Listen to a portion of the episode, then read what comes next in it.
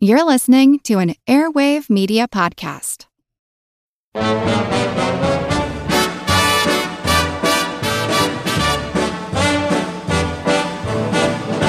Welcome to a special episode of the Projection Booth. I'm Mike White. On this episode, you're going to hear from author Glenn Kenny.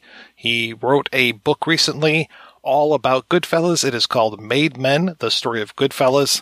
If you're a fan of this film like I am, you're definitely going to want to pick this up. It is a wonderful read and tells you all kinds of stuff you never knew about Goodfellas. Now go home and get your fucking shine box. Tell me about yourself and, and how you got into writing and writing about film. It's been quite a long time. I've been, uh, you know, I turned 61 this year, and uh, I've been writing since as a professional. I've been uh, doing this since my early to mid 20s. I started out as a music critic. I was a rock critic. I got my professional breaks at a magazine called Musician, and then I moved from there to the Village Voice, where I worked with the uh, well-known and well-respected uh, writer and editor Robert Christgau, who really taught me a lot and uh, gave me a sort of semi-regular slot in the music reviews section uh, of the paper. And at the time, The Voice was really very well known as a writer's paper, and so um, that became my entree to other places. People were uh, you were considered pretty legit, and, and, not only legit but pretty interesting if you had bylines in The Voice. So I started working a couple of years later uh, a full time job that I got because of my voice connection at a magazine called Video Review, and that's when I started writing about films more. And it was during my tenure at that magazine that I met Martin Scorsese for the first time, and it was in the winter of uh, of 1989 when he was editing Goodfellas. I had gone to his office to collaborate with him on a essay. You know, he was just sort of getting started in his now fairly well-known efforts uh, at film preservation. I thought it would be interesting for my magazine's 10th anniversary issue to solicit him to contribute his thoughts about home video, home theater, physical media in relation to film preservation. He was very happy to do that. So I met him there for the first time, and of course he was in this the very legendary New York uh, building, the Brill Building, which was well known as uh, as kind of a uh, center of uh, of songwriting and, and music way back in the day. The offices of many music publishers were there in the 60s and 50s, and you saw people like Carole King, Gerry Goffin, uh, Barry Mann, Cynthia Weil, Al Kooper In that, if if not in the uh, building itself, then in that neighborhood, Al Kooper has written about the other Brill building nearby in his own memoir, which is really fantastic. So it was a significant showbiz location, but eventually started housing offices for film. Uh, Broadway Video, the company that Lorne Michaels started with Paul Simon, was located there. So Scorsese had a kind of a loft-like office space. It wasn't very grand. It was it was roomy, but it wasn't very grand or uh, or, or well appointed. But in the building was also the editing suites for uh, what he was working on, uh, Goodfellas. He had also edited uh, Last Temptation of Christ in this building. So he was kind of going, you know, back and forth from one floor to another, uh, editing uh, with his editor Thelma Schoonmaker, and uh, you know, coming back up to the office to talk to me. So he was excited about the movie, and I was excited to hear about it. I was a Scorsese fan already. I had uh, always uh, enjoyed his pictures from a very young age. I remember going to see Mean Streets with a friend of mine when we were about 13, and from the very beginning of that film, when they go into Be My Baby, and they're showing the home movies on the uh, on the on the small screen from an eight millimeter uh, projector. You know, and there's scenes of Little Italy and Italian American life. I'm partially Italian American myself. My buddy and I kind of looked at each other and we're like, "Well, this guy gets it," you know. So we followed his work.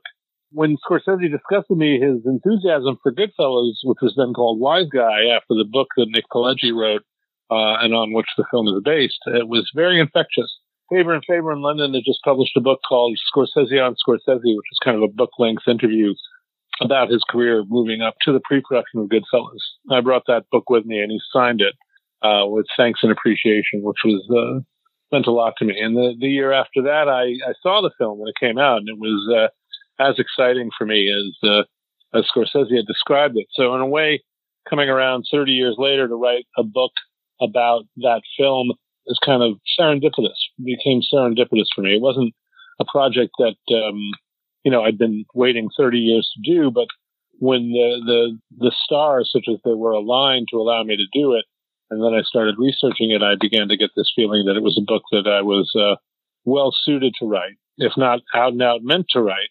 Having achieved that, it's a real. Um, it feels it feels pretty great to have done that and to have people enjoy the book as they seem to be doing. What were those stars that aligned for you? How did this come about?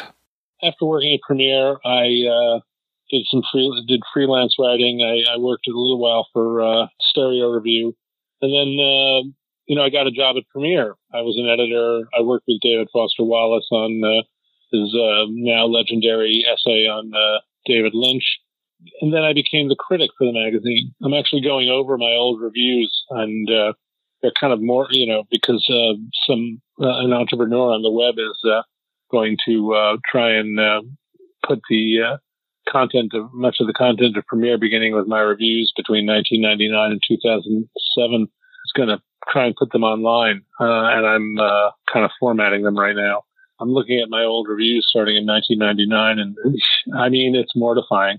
I mean I don't think they're bad, and I understand why people like them, but they're very arrogant. They're very swaggery, um, which is not the kind of writing I like to do as much now. Uh, they're very confident and they're very, uh, very shoot from the hipish. That's what happens when you're a writer. You kind of learn and grow and you change, hopefully. Um, I, I, was writing pieces and, you know, I was re- relatively reasonably well known in my, in my field. And, uh, I'd been, uh, kind of interested in, uh, writing a book. Had, you know, worked with one literary agent and didn't really yield much, you know, I mean, publishing nowadays, I mean, when people ask you, I always feel bad when people ask, "How did you come to write this book?" Because it feels like the expectation is you you want your your your it's it's desirous that you give a sort of romantic answer about inspiration and uh, you know um, and and and passion and things like that. And yeah, those are all components of that. But it's also you know publishing is a business, and uh, it's a business that's more I think, more narrow than it used to be. So a lot of it has to do with finding the right, finding the marketable idea at the right time has everything to do with, and, and finding the right person to pitch it to is everything. That's why agents are important. Uh, you know, I, I, I found uh, my current agent, Joseph Veltre, uh, and, you know, we would kick around ideas. You know, I had a couple of ideas, some of them film related, some of them not film related. And we spent years, you know, honing those ideas and pitching them and getting very polite and very respectful uh, rejections. You know, this book's too grim. This book's not grim enough. I mean, you learn a lot and how everything has to be just fine tuned in such a way that uh, that someone will bite and put up the money for the book. For a previous literary agent, I had done a proposal about uh, the Brian De Palma film Scarface, which was not, I mean, it's a movie I like and respect, but not a movie that I feel particularly passionate about. My previous agent felt passionately about it. So we put together uh, a proposal and we got nowhere with it. Uh, and then with my current agent, he thought, you know, doing something similar with Goodfellas was a, would be a good idea. And Goodfellas was a movie that I had warmed to considerably. So we put that together and that didn't get anywhere in part because at the time, 2014, a making of book that I won't name got published, and it was a good book, but it kind of flopped in a in a rather spectacular way. So the atmosphere for making of movie books all of a sudden became very thin. You know, in publishing, everything changes, and my my publisher, my agent, founded uh, an editor at a house who was starting to get interested in books like that. So uh, in 2018, he asked me to dust off the proposal and send it to this editor. And we had a lot of good conversations. I went and did a sample chapter for him, which is not my favorite thing to do because writing this kind of project takes time and effort. And it, you know, if you're not making money doing it, it's costing you money. Writing a sample chapter for a book costs you money. And he decided that my approach was not narrative enough. It was too analytical. He was concerned about the GQ magazine oral history of Goodfellas, which he thought covered all the bases. So he passed on that. So I felt pretty crummy about that. But I said to my agent, we have this proposal that's, you know, current and up to date. Let's shop it around. And it found its way to my editor and now my friend, Peter Joseph at Hanover Square Press, who did bring it up to his staff at a meeting. And everybody got very excited and started trading dialogue from the movie with each other. And they felt, all right, this is a project we want. And if I got it done in a year, you know, or so, then I they could publish it in time to coincide with the 30th anniversary of the film. That's what I mean about this the stars aligning. It was an opportune that's an opportune marketing hook. So then that's when the deal came together and I got uh, an advance and I began to be able to start working on the book in earnest. And it was an interesting process because I, you know, arranged it in my head that it was going to go in a very orderly fashion. You know, that I would spend the spring and summer of 2019 doing interviews. And then once those interviews were done, I would have all the interviews done. And I would then spend the fall and winter of 2019 and early 2020 actually doing the writing. And during the summer of 2019, I was like, I seem to have a lot of time to go to the pool these days. I'm getting interviews, but I'm not getting as many as I want or need. And I'm going to need to like accelerate that. And then I'm going to need, I'm just going to need to start. I have to do everything all at once. I have to start writing and I have to continue pushing for interviews. And that's going to be the process of doing the book. And that's what it ended up being. And in that process, the last interview I did for the book was my interview with Martin Scorsese on March 9th, 2020, five days, uh, six days before my manuscript was due, and about a you know, three days, four days before the entire city of New York shut down. So that gave the whole process a very exciting kind of uh, uh, race to the finish line uh, aspect. What can you do? Do you do the best thing you can do? And that actually turned out, you know, it, it creates a very good dramatic coda to the book to have this very intense conversation with Scorsese at the very end. It's almost like brackets because the book begins now with um, with my first meeting with Scorsese and it ends with a 2020 interview with Scorsese. You talked about writing sample chapters. I can't imagine writing a sample chapter on something like this when you do put so much research into every single mean, gosh, almost every single paragraph seems like you've had to talk to somebody or dig up an article just to get this information. It occurred to me when I was, you know, when it had been determined to do the sample chapter, and I didn't end up writing the book in sequence, obviously, but uh, it occurred to me that, you know, I knew that I wanted, I knew I wanted two things. And I had already written the prologue, which was my first meeting with Scorsese in 89. So I thought, well, obviously I can't talk to Henry Hill because he's dead, but I want to start at the beginning of how Goodfellas came to be a thing. So of course that beginning is Nicholas Pileggi, the writer who wrote the book Wise Guy, which is the book on which uh, Goodfellas was based. And, you know, Pileggi is in his late 80s. Now, when you meet Nick Pileggi, he doesn't seem at all like someone in his late 80s. He's in great shape. He's sharp as a tack. He seems like someone in his mid 50s, early 60s tops. And I hope that continues to be the case for the next 20 years. Um, he's a great guy and he's one of the great American crime writers. But I thought, well, I should probably talk to the guy in his late 80s right off the bat. And so I uh, was able to uh, get his email.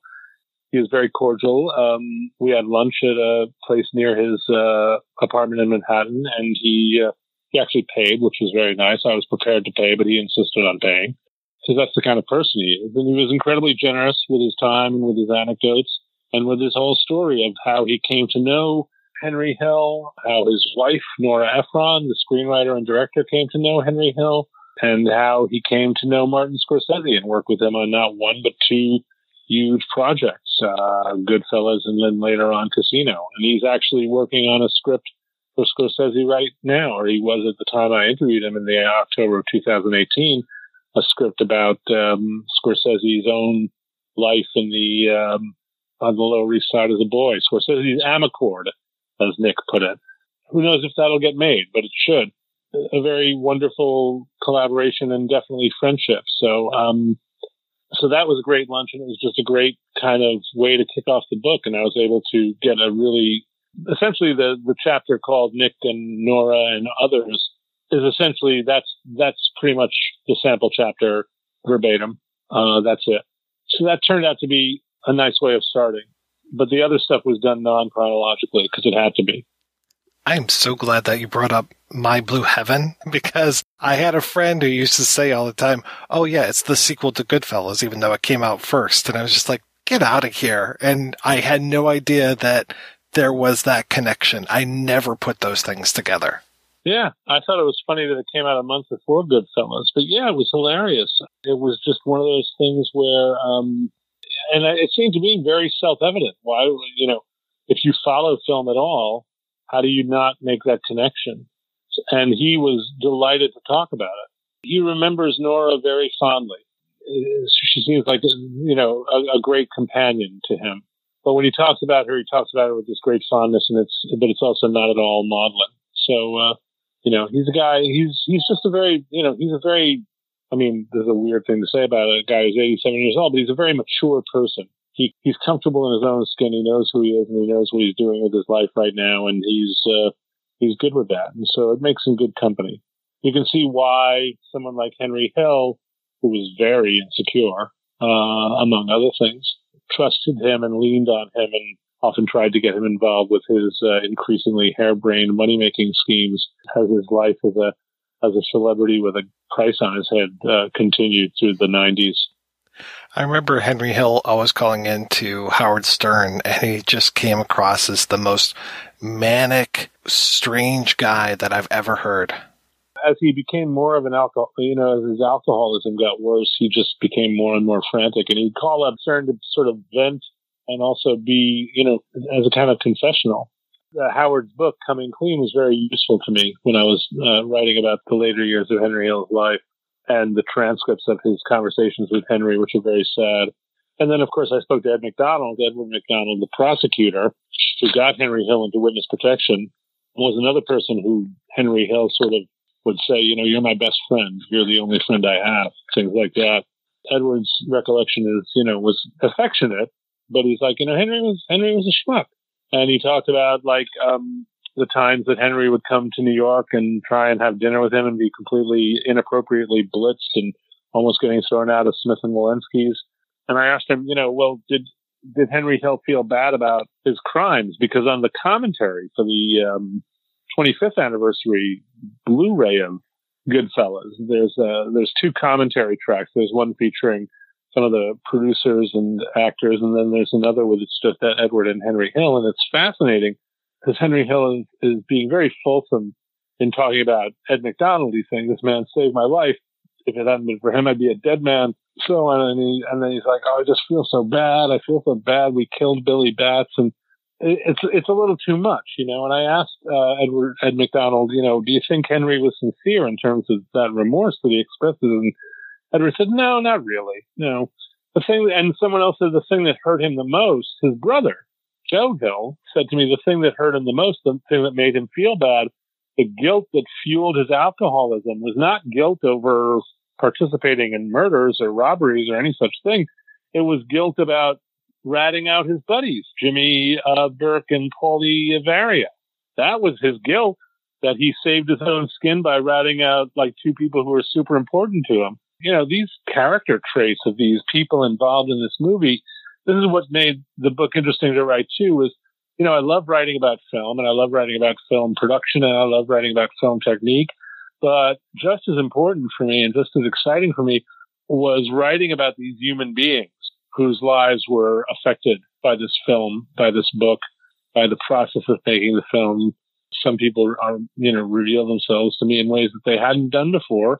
Barbara DeFina, Scorsese, one of Scorsese's ex-wives and a producer on the film, you know, kind of broke her silence about the way she feels that she was ill-treated by Scorsese and producer Irwin Winkler and all the male characters at CAA in the 90s. She just kind of comes out and lays it on the table. And um, she may write a book of her own someday. But that aspect of it, getting people to talk about how this film and how their involvement as filmmakers with other filmmakers change their lives is just as interesting, in some respects, even more so. That interview with her is gold, and it feels like you talked to so many people. I'm curious, do you have any idea how many people you actually interviewed for this? Honestly, it's not as many as it seems, but it was, you know, in the area of 30. There were some people I really wanted to get and that I didn't get, including Ray Liotta, who was very uh, elusive at first his publicist was uh, relatively cooperative, and there was a shot when he came to New York. Uh, you know, and I would have gone out to L.A. to talk to him if I needed to, But he came, he came to New York to do Marriage Story and his, uh, for the New York Film Festival. And his publicist said, well, you might, you know, let's get you something at this time. And then he, he was, he said, well, he's just in and out of town, so we can't do that. And I just kept checking in with him. And eventually I just, he just stopped answering my emails. And that was that. And then I found out that he's represented by the same agency as I am. So my agent went to his agent and his agent asked and his agent came back and said to my agent the cryptic uh, phrase, now's not a good time. I never found out what that meant. Then I found out a friend of mine who's a film director was actually going to make a film with him. It was going to be March, uh, early March. And I was considering kind of hitching out to the film location and seeing if I could uh, sort of piggyback on, on, on something to get access to him there. And I thought that wasn't such a good idea relative to my relationship with the filmmaker anyway. But then it became, the point became moot because production on the film shut down for a while. So I never ended up getting an interview with him. Similarly, I never talked to Lorraine Bracco, who was, whose, uh, whose own manager was kind of committal, non-committal, etc. But in a way, it kind of made me look for different alternatives and talk to people who don't get spoken to, like the prop master, Bob Griffin, or the first assistant director, Joe Reidy, who is a really vital contributor to the book. Uh, you know, the first assistant director, especially on a shoot as complex and challenging and interesting as Goodfellas, he's the guy who knows where all the bodies are buried, you know, and he's the guy who can walk you through uh, this process with great specificity and uh, insight. So, and, and, you know, and again, the people who are the a lot of the main players, you know, had talked about this film, you know, almost to death in interviews, for example, with the GQ staff for the oral history. So to get new voices in, to get Isiah, you know, um, Isiah Whitlock uh, in there, to get Joe Reidy, to get uh, Kristi Zea, the production designer, uh, Bob Griffin, the prop master, all those people. That to me was uh, bringing a new stress bringing a new kind of shift of, of perspective to looking at what was going on. And that to me was very welcome. You talked about the first time that you saw Goodfellas, and I'm curious, what was your relationship with the film over the years before you decided, or before this opportunity landed in your lap, where it's like, hey, this is actually going to happen? You know, it was one of those movies that became part of the lexicon for myself and my, my friends. We were, uh, you have to think back in the day before Blu-rays and things like that. And, uh, you know, it was a movie you'd, you'd go see in a theater three or four times during its first run because that's how exciting it was. And you started doing how, hey, you know, you start talking like the movie. It's a celebration, you know. Well, it wasn't so much, it wasn't so much, you know, go home and, you know, how am I funny? But we would say, my friends and I would say, you know, you insulted him just a little bit, you know, that sort of thing. So for us, it was like instant epiphany. You know, we loved the movie. It was, it was part of our lexicon right away. Uh, and with, uh, with the rest of the world, it caught on a little slower. But it seemed like a year or so after the movie came out, every stand-up comedian had some kind of riff relative to Tommy, uh, Joe Pesci's "How Am I Funny" bit, you know. Uh, and uh, you know, once The Sopranos started, people saw the affinities between The Sopranos and Goodfellas. And David Chase, the creator of the show, had not ever been shy about uh, admitting how much Goodfellas was an influence on him. Then the film became not ubiquitous, but it, you know, you realize that in a stealth sort of way, after having had a modest commercial success, which Scorsese was able to build on and become kind of a major studio filmmaker for a period with stuff like Cape Fear and Casino, having gone from a, a minor box office success, but to a major cultural touchstone. And all of a sudden you wake up one morning and it's like everybody agrees Goodfellas is the greatest gangster film of, of you know, post-war uh, history. So it's nice to be on the boat early. Unlike a lot of other films where you get this uh, sense of them not being appreciated in their time, and then eventually suddenly everybody loves them, and you feel kind of like a combination of being vindicated and a little annoyed that your thing is being taken away. With uh, Goodfellas, it never felt that much of a that obscure that you know once it be, once it was acknowledged as the great film it is, it felt like you know uh, your your own your own secret handshake was uh, was exposed to the world. How was it looking behind the curtain and seeing just how that sausage got made?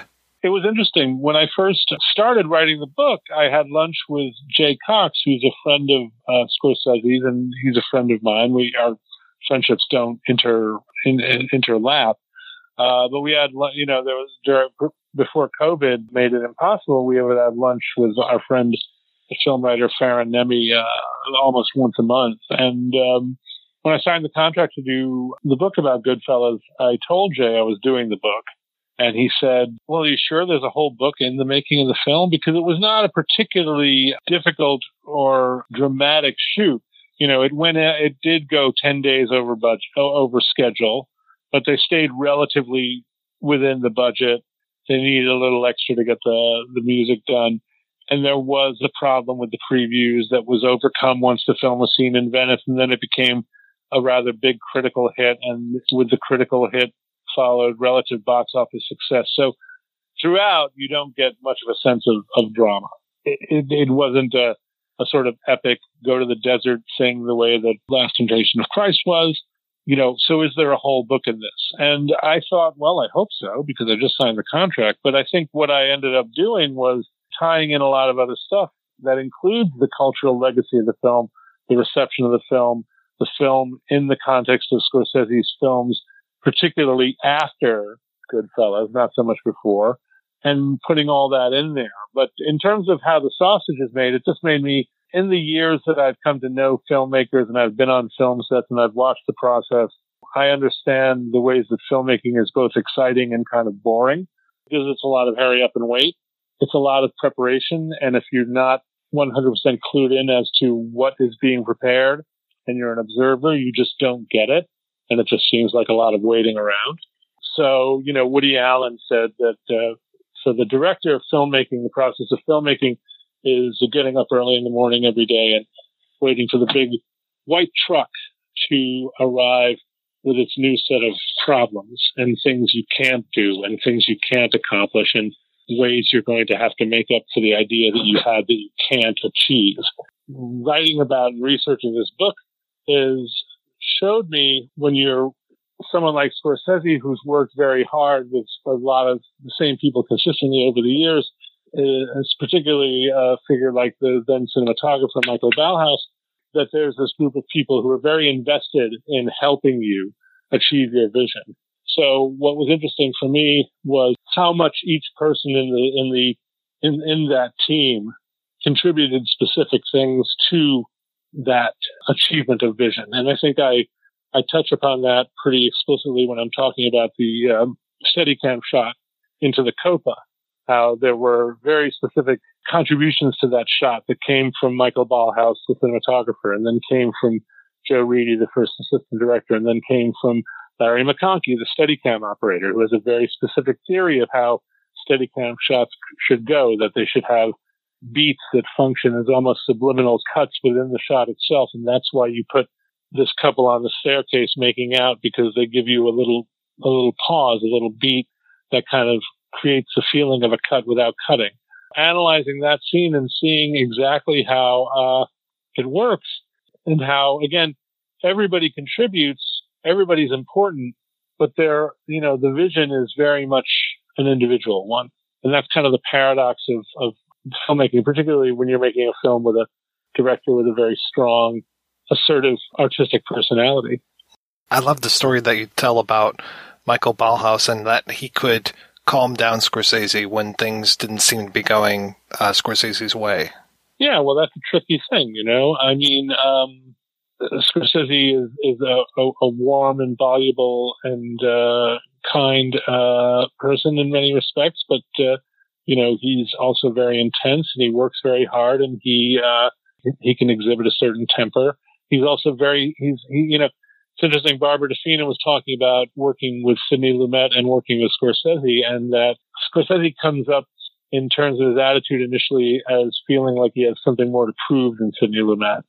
And also, despite the fact that they're both very much prepared, Scorsese comes into the ring with a lot more self doubt uh, whereas Lumet is a little more overtly uh, confident. And so the self doubt that you uh, that you experience as a film director can be crippling at some point. So Ballhaus, you know, and Ballhaus worked with Rainer Werner Fassbinder, the German director, who was way more. I mean, Scorsese's moody and all that stuff, but you know, Fassbinder was. I hesitate to use the word maniac, but he could be very abusive, you know, very directly abusive and very strongly abusive and very shouty and just tantrumy and, and almost long periods of time. So, and that's what eventually I think led to, you know, Ballhaus not wanting to work with him anymore. You know, there certainly was a contributing factor. Uh, Scorsese's own moodiness is a lot less intense, but it's still there. But Ballhaus had learned over the years, uh, and I think it was also part of his personality to begin with. He is a very accommodating and uh, generous and kind person, and he had learned this kind of diplomacy to just be able to say, "Trust me, I, I will make this work for you." and then trust me, I have made this work for you. You know, you need great technical ability too to make that kind of promise and not be bluffing. So he kind of he kind of was the whole package in that way. Of all the things that you discovered writing this book, what was the most surprising for you? Well, I was certainly surprised that Barbara DeFina had such strongly negative feelings about her time at you know while working with Scorsese. She was not. I, I speak in the book about uh, kind of her being written out of film history. I mean, she wasn't even written in is the thing. But when she, when they did write, when she was mentioned, Scorsese was always, you know, highly complimentary of her abilities and rightly so.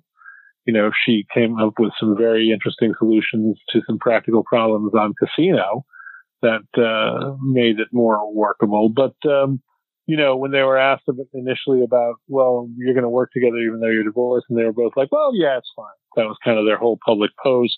And I guess, you know, if you read the book, it wasn't fine. You know, eventually got to be fine, not fine to the extent that she's not someone that Scorsese will discuss at all. Yeah, that was a little surprising. Another surprising thing was that the day they shot the Copa Steadicam shot, you know, you think that that shot took eight takes to get down, and it wasn't because anything went wrong during the several minutes of shooting that they did the main action it was because Henny Youngman, the, the then famous comedian, stand-up uh, one-liner guy, whose signature joke is "Take my wife, please," and it's the first joke he delivers at the end of the shot when he comes on stage. He kept flubbing his line, so they needed to do that. They needed to do that seven or eight times. But more surprising is the fact that after having gotten that shot in the can, they did more work that day. It didn't take all day to do. They they had the interior of the Copa, which was a real club, for two days, so they needed to get more shots in there that evening and the next day. So they didn't call it a day after getting that shot. They kept going. And you know, a lot of films they'll shoot like you know, there's films, there's miniseries right now. A friend of mine is working on a miniseries right now, and he's like, they shoot, you know, three pages a day the Copa shot is as conceived in the mind of Scorsese. It's about three pages, you know, but they kept shooting. So, you know, that's surprising. I mean, they were, these aren't, these aren't sets where there's a lot of downtime. As with something like After Hours, uh, Scorsese liked doing that film. He said, because all I had to do was make the film. All I had to do was make the film. If I was sitting down in my trailer, I knew there was something wrong because the way the whole thing was set up during the hours of shooting, I'm shooting. So I think that was the case for Goodfellas too. They're not shooting over; they're traveling from one location to the other. Making a film is work. It's playful work, and sometimes certainly, but it is work, and you know you need a lot of energy. And Scorsese's, you know, in his seventies now, and uh, you know when he was in his forties and fifties, he would question whether or not he'd ever be allowed to make another film again. He felt like every film he did was such a knockdown, drag out fight to get his the way he wanted it that you know, he never knew if he'd be allowed to make another one. And now I think his feeling is, do I have the energy to do another one? And that's why he needs a lot of money and a long shoot time to do it because for himself, for an actor of De Niro's age, you have to marshal your energy and you have to be able to rest while you're doing it. And if he can't do that now, he can't make a film. Whereas Goodfellas, I don't think they ever, they, they didn't really ever stop. I love that story that you tell about, uh, Illeana Douglas screwing up the one take and the way that Scorsese kind of covered for her and didn't put the blame on her publicly. I really appreciated that. And I think it, I think he would have done that even if they hadn't been personally involved on the level they were involved, because he does have a lot of respect for actors and he does understand not only what they go through, but how their nerves work. Barbara DeFina said, yeah, I, he loves actors. She didn't say this, so I don't want to misquote her, but talking about the way Scorsese treats actors, you almost got the impression she thought that he's too nice to actors, you know, that he almost coddles them. But that's commendable. In my book, actors deserve to be coddled. They, they, they suffer. And Welker White, I think, is another one. She talks about the incredible attention he gives to there. Are, you know, like there are no small roles in a Scorsese film. When he talks to Welker White or Isiah Whitlock, he tells them special things about what they need to be doing.